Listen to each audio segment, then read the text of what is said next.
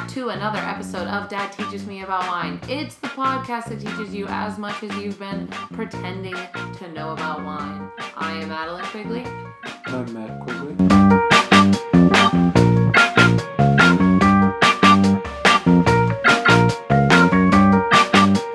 Hi, Dad. Hello, Madeline. How's it going? Well, Sounds good. Okay.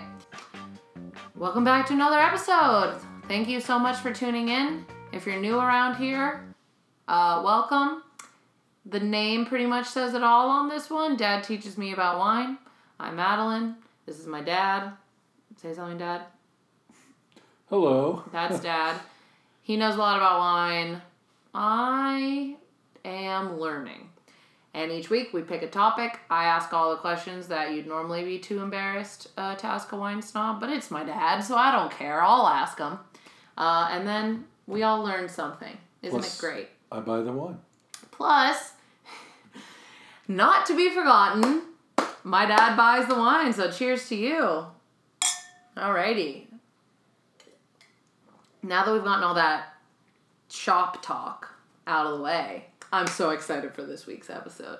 It's so basic of me to be excited about it, but I'm excited because I think other people are going to be excited. Would you like Okay. to do the honors of saying what it is? Drum roll, please. It is rosé. The rose episode. Oh, and believe it or not, this one was my dad's idea, not the millennial. Well, this time of year just screams out for rosé, and if you go into the wine stores, you will be accosted by row after row of uh, rosés. Did this happen to you recently? Um, sure. You've Yeah. gone into the wine store and been like, Yeah. "Whoa, rose landing, Yeah, exactly. So there's rosés all over the place. So rose all over the place." so And we're um, both wearing pink in honor of it. And if you check out our Instagram, which you should totally follow at Dad, follow at Dad teaches me about wine. Good, good pics, huh, Dad? Have you seen it? Yes, I saw it. I texted it to you. Yes. What do you think? Looks great. All right. Back to the wine. Back to the rosé, rather. So, the interesting thing about this discussion is it's going to be very quick and simple because there is very little that you need to know about rosé. I was just talking to my friend, and she goes, I said, my dad and I are about to record the podcast. The theme is rosé this week. And she goes, huh, I bet your dad has a lot of not nice things to say about rosé. I was like, I'm to say probably. He'll name one obscure rosé that no one will be able to find that's really good. And then other than that, it's going to be some, some, uh, Well, then I think I'm going to surprise you because I think oh. that I think that every I think that certain wines fill a a particular gap in terms of what you want to do. And rosé wines Or are what not, you want to drink. Well, but they're not meant to be profound wines. They're not meant to be paired with a big steak or a profound meal. That's not its job. Correct. So its job is typically to be quaffed next to the swimming pool or With your gal pals. yeah, or sitting out on the veranda before dinner, or driving in a car on your way to Coachella. which would probably get you arrested, but I know. Don't do that. at least in our state you can't have yeah, don't open, do that, guys. But Yeah, it in our state you can't have an open container. I guess there probably are open container states, so uh, maybe you can do that I just, legally somewhere. it's just what I picture, but no one should do that. Obviously, no one should do that. But all right, or drinking with your dad, and both of you are in pink outfits. My brother, my dad specifically wearing a polo my brother had in high school. Yeah, I'm, I'm pretty excited. I can get in. I can fit into a shirt that Matt wore in high school. Yeah, that feels good, huh? Yeah. I'd feel pretty good if fit into something I wear in high. All right, I like it. Anyways, so back to the rosé. So, what is rosé? I think I know. Well, go ahead. Tell me. red grapes that haven't been pressed all the way, Okay. Reasonably close. or white grapes that haven't been, or have been pressed hard. So it's white, red grapes, or sorry, red grapes that have only been lightly pressed, maybe also mixed with some white. Um, Probably usually not. not. All right. So, Yeah, trick You- question. You figured it yeah, out. the, the important thing to know in terms of uh, wine trivia, is that the juice from every grape, be it a white grape or a red grape, Mm-hmm. comes out clear. It is basically white. Oh, it's the skin and mm, stuff. It is the skin and contact on the skin that bleeds the color into the wine. Okay, that's fair. So, So, how long it's in contact with the skin is what matters. that is correct. So that's how something like champagne, which is usually a white wine, can be made from two different red grapes, Pinot Noir and Pinot Men. Oh, so it just Meunier. has very little time on the skin. Correct. Virtually no time on the skin. The juice is just extracted and then fermented. I tend to think that we're about to rock a whole bunch of people's worlds with that revelation. I'm not even kidding. They won't admit to it probably, but every, there are a lot of people who are like, "You don't say, you don't say," even though we've mentioned it on the show before. So, different grapes give up their color at a different rate. Red grapes. So, there isn't any formula for how long the grapes sit um, on the skins or the, the juice sits on the skin to make a rosé. Okay. So, it can vary anywhere from a day to a couple of days in order to get the appropriate color. So it is not typically a mixture of red and white wine to make a rosé, except in champagne. Oh, really? But that's just because they're mixing two types of grapes that just happen to be. Well, in champagne, they will actually mix, right, red wine and white wine to make a rosé champagne. But virtually every other quote unquote rosé that you're going to drink, still wine, is made simply by letting the grapes sit um, for a short period of time on the skins in order to impart the color. It's just so weird because but so many people say rosé is their favorite type of wine. And rosé really can be a whole bunch of different grapes just on the skin for a little bit. So it can't be your favorite type of wine because that doesn't really mean anything, right? That's like saying Well, it could be any of a hundred different drinks. yeah, grapes. that's like saying my favorite type of white wine is white, right? To a certain extent, yes. I mean, Right. I I'm Right. sorry, guys. I'm not here to shame you. So when when I started drinking wine a million years ago, back in the eighties, the big wine from California was called um, White Zinfandel, which is basically a uh, rosé of the Zinfandel grape, and it was vinified in a way that left a lot of residual sugar. Oh my god, so it's like punch. Low alcohol, high sugar. Why drink that? Why waste your time, money, and calories on drinking Trust that? me, hun, for a number of years, probably for about five or ten years, they were able to produce, and people drank literally millions of gallons of this stuff. Yeah, but no one makes it anymore. Almost no one. Oh gosh. All right. Before this gets too sad. Um, so what do you have to say about rosé then? So we've talked about how it's made. It's white wine that's been or red grapes, wine juice. No, you can't. T- you cannot make a rosé out of a white wine white wine grape. Sorry. It has to be a red wine Okay. grape. red wine grapes that have been pressed and then allowed to sit in the skins in le- is it lees? Just skins. Lees is skins. the vine. Lees is the um, yeast. Okay, scratch that. Allowed to sit on on the skin and stuff for a, a shorter amount of time than a red. Right, a lot shorter. Okay, Reds typically sit for weeks. This is a day or two. this is a day or two. Does a lot of damage in a day or two, I guess. Well, what it does is it imparts color, but what it does not do is impart tannins. So Oh, rosés are not going to be No, they're not. bitter. right. Yeah, so it is really all about the color. it is about the color. It is about being able to turn basically red grapes, which you associate with more uh, bigger wines, Tannic, fruity. big tannic wines, into basically white wines that are a little pink. Yeah, yeah, yeah. It is about making a more like pool poolside L-I-T-E, version. yes. Yeah, it's light. This is like yeah, Miller Lite or something. I see what you're Yes. saying. This is wine light. So traditionally, the original rosés came from Tavel, T A V E L, which is in Is that a producer? it's a town Ugh, gosh, swing and a miss. in um, in the uh, Rhone area, southern Rhone, All right. and it is one of the few AOCs that's actually rosé.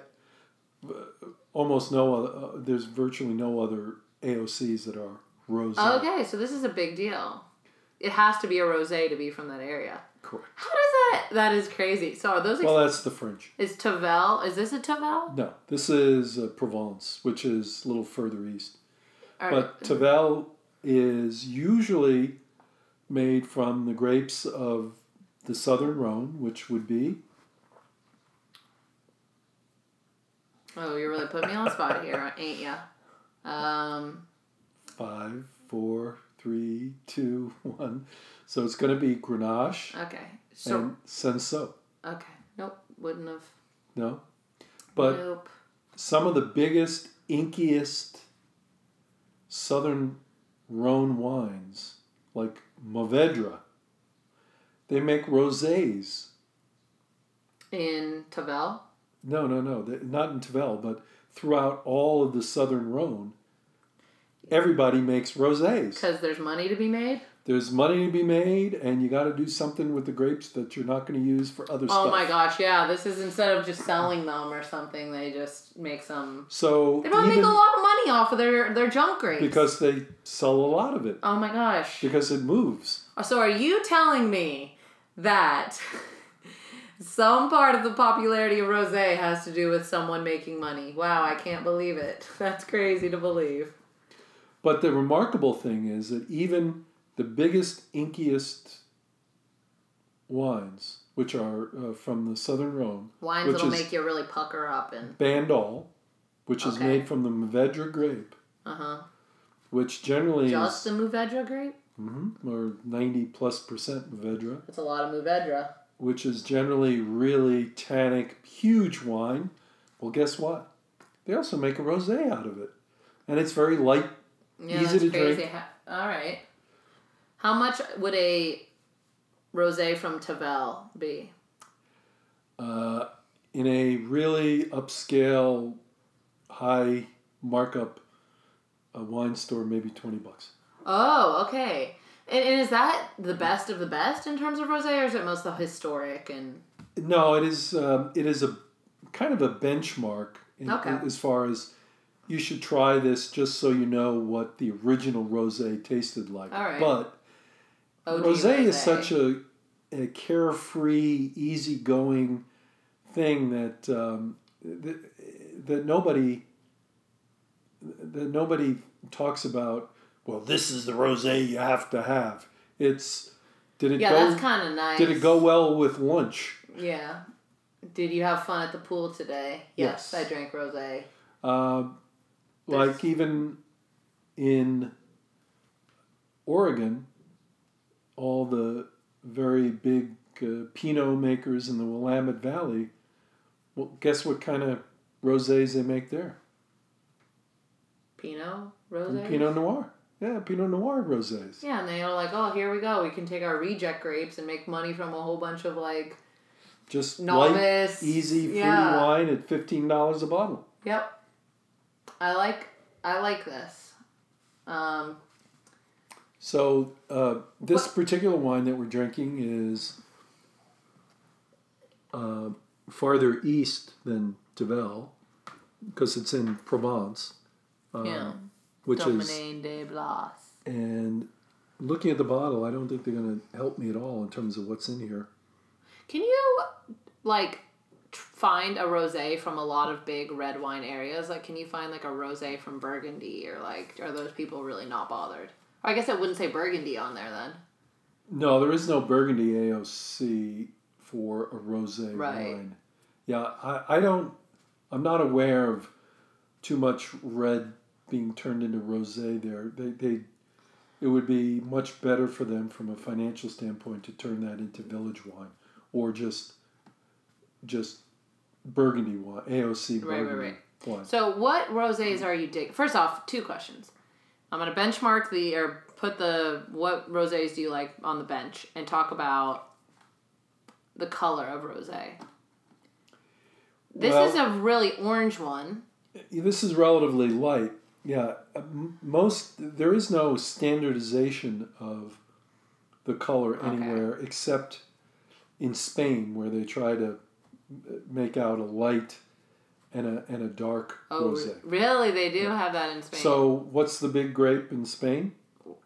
uh, like from Vinho Verde, that one, or no, it's No, um, red. It's got to come from red. Red. It's- Tempranillo. Oh, Tempranillo. So was gonna say Tempranillo is the um, big grape, and the other secondary grape there is Grenache, and you can get rosés from both of those grapes Are they produced from? Spain. Typically not. All right. They can, could be because there are no rules about rosé. Do you like those rosés? Do you like rosé? I think if I'm sitting by the pool, In in, in Matt's pink shirt from high school. yeah, and it's 80 degrees, and the sun is reflected off, and I'm in the under the umbrella, and the sun's reflecting off the the surface of the pool, and I have my sunglasses on. I think it's a perfect wine. That's what you're digging. You're yeah. In that moment, you're not really digging a Mourvedre full. No, no. Why would somebody want a big, profound wine at that point? You're yeah, that's the point I'm making. Yeah, you're just looking for something to quaff. Yeah, exactly. So that's what. So do you have any favorite rosés? Well, as I mentioned, the, the Oregon folks do make rosés from Pinot Noir, and, and those are really, uh, they have a little bit of sweetness. They're really easy drinking wines. I do enjoy them. Any The- the- specific producers? You know, it probably changes every year based on who's got extra grapes. Um, not really. What about areas that would have? Well, the Willamette Valley. Willamette Valley. So Willamette Valley. rosés from the Willamette Valley. Look out for those. Are they going to be significantly more expensive than other rosés? No, because nobody can charge very much for a rosé. Really? Okay, so that's good, guys. Willam Oregon Willamette Valley rosé. Yeah, if you're paying any more than twenty bucks for a rosé, you got to scratch your head and think, "Mm, maybe That's I should go back and get a different one. Yeah. Um, I'm guessing it's because the label looks pretty. That's why you're paying a lot. perhaps, and then of course Tavel is a is a is a benchmark. Um, I kind of like Tavel in- French rosé. right. and I kind of like the Spanish rosés because um, they tend to be uh, very flavorful. They they especially the darker ones. They tend to extract a little more flavor out of them. So Um, Grenache and Tempranillo. Correct. So look out for and and those will even say light and dark on them. Uh, yeah, it's Rosato and the darker one. I can't remember. There's two different terms for it. but Right. You can just you can just guess based looking at the bottle whether it's a light pink or a dark pink. So as someone who goes to the wine store a lot, um, when did you start seeing this explosion of rosé every summer? Was it ten years ago, five years ago? Probably about ten years ago. Yeah. Yeah. And just has gotten worse and worse every year. Well, I don't say it's worse. I, I just think More that popular? it's yeah more popular, and uh, I- think it's a great trend. I think it's a way for the producers. Well, it's a way for the producers to utilize their sort of end run grapes. So it's a good opportunity for the producers. Yeah, certainly, it's a opportunity to use kind of their whatever's left over in terms of their grapes, uh, not to impugn their uh, you know their winemaking, but rosé is just a fun expression of what they do. It's not. It's kind of like taking a course pass fail. You know, Yeah. most of what they do is uh, being judged very critically. Uh, but when they make a rosé, it's just kind of a fun wine, you know. Mhm.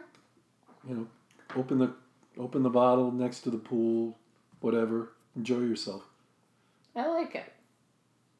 Yeah, it's a it's a great concept, and it's been.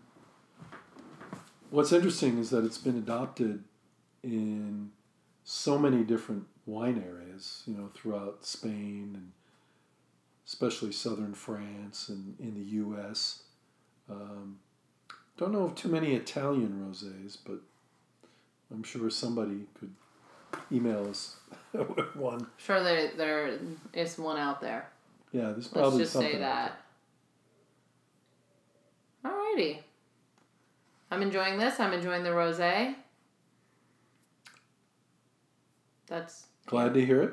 that's what I've got to say. That's my story. I'm sticking to it.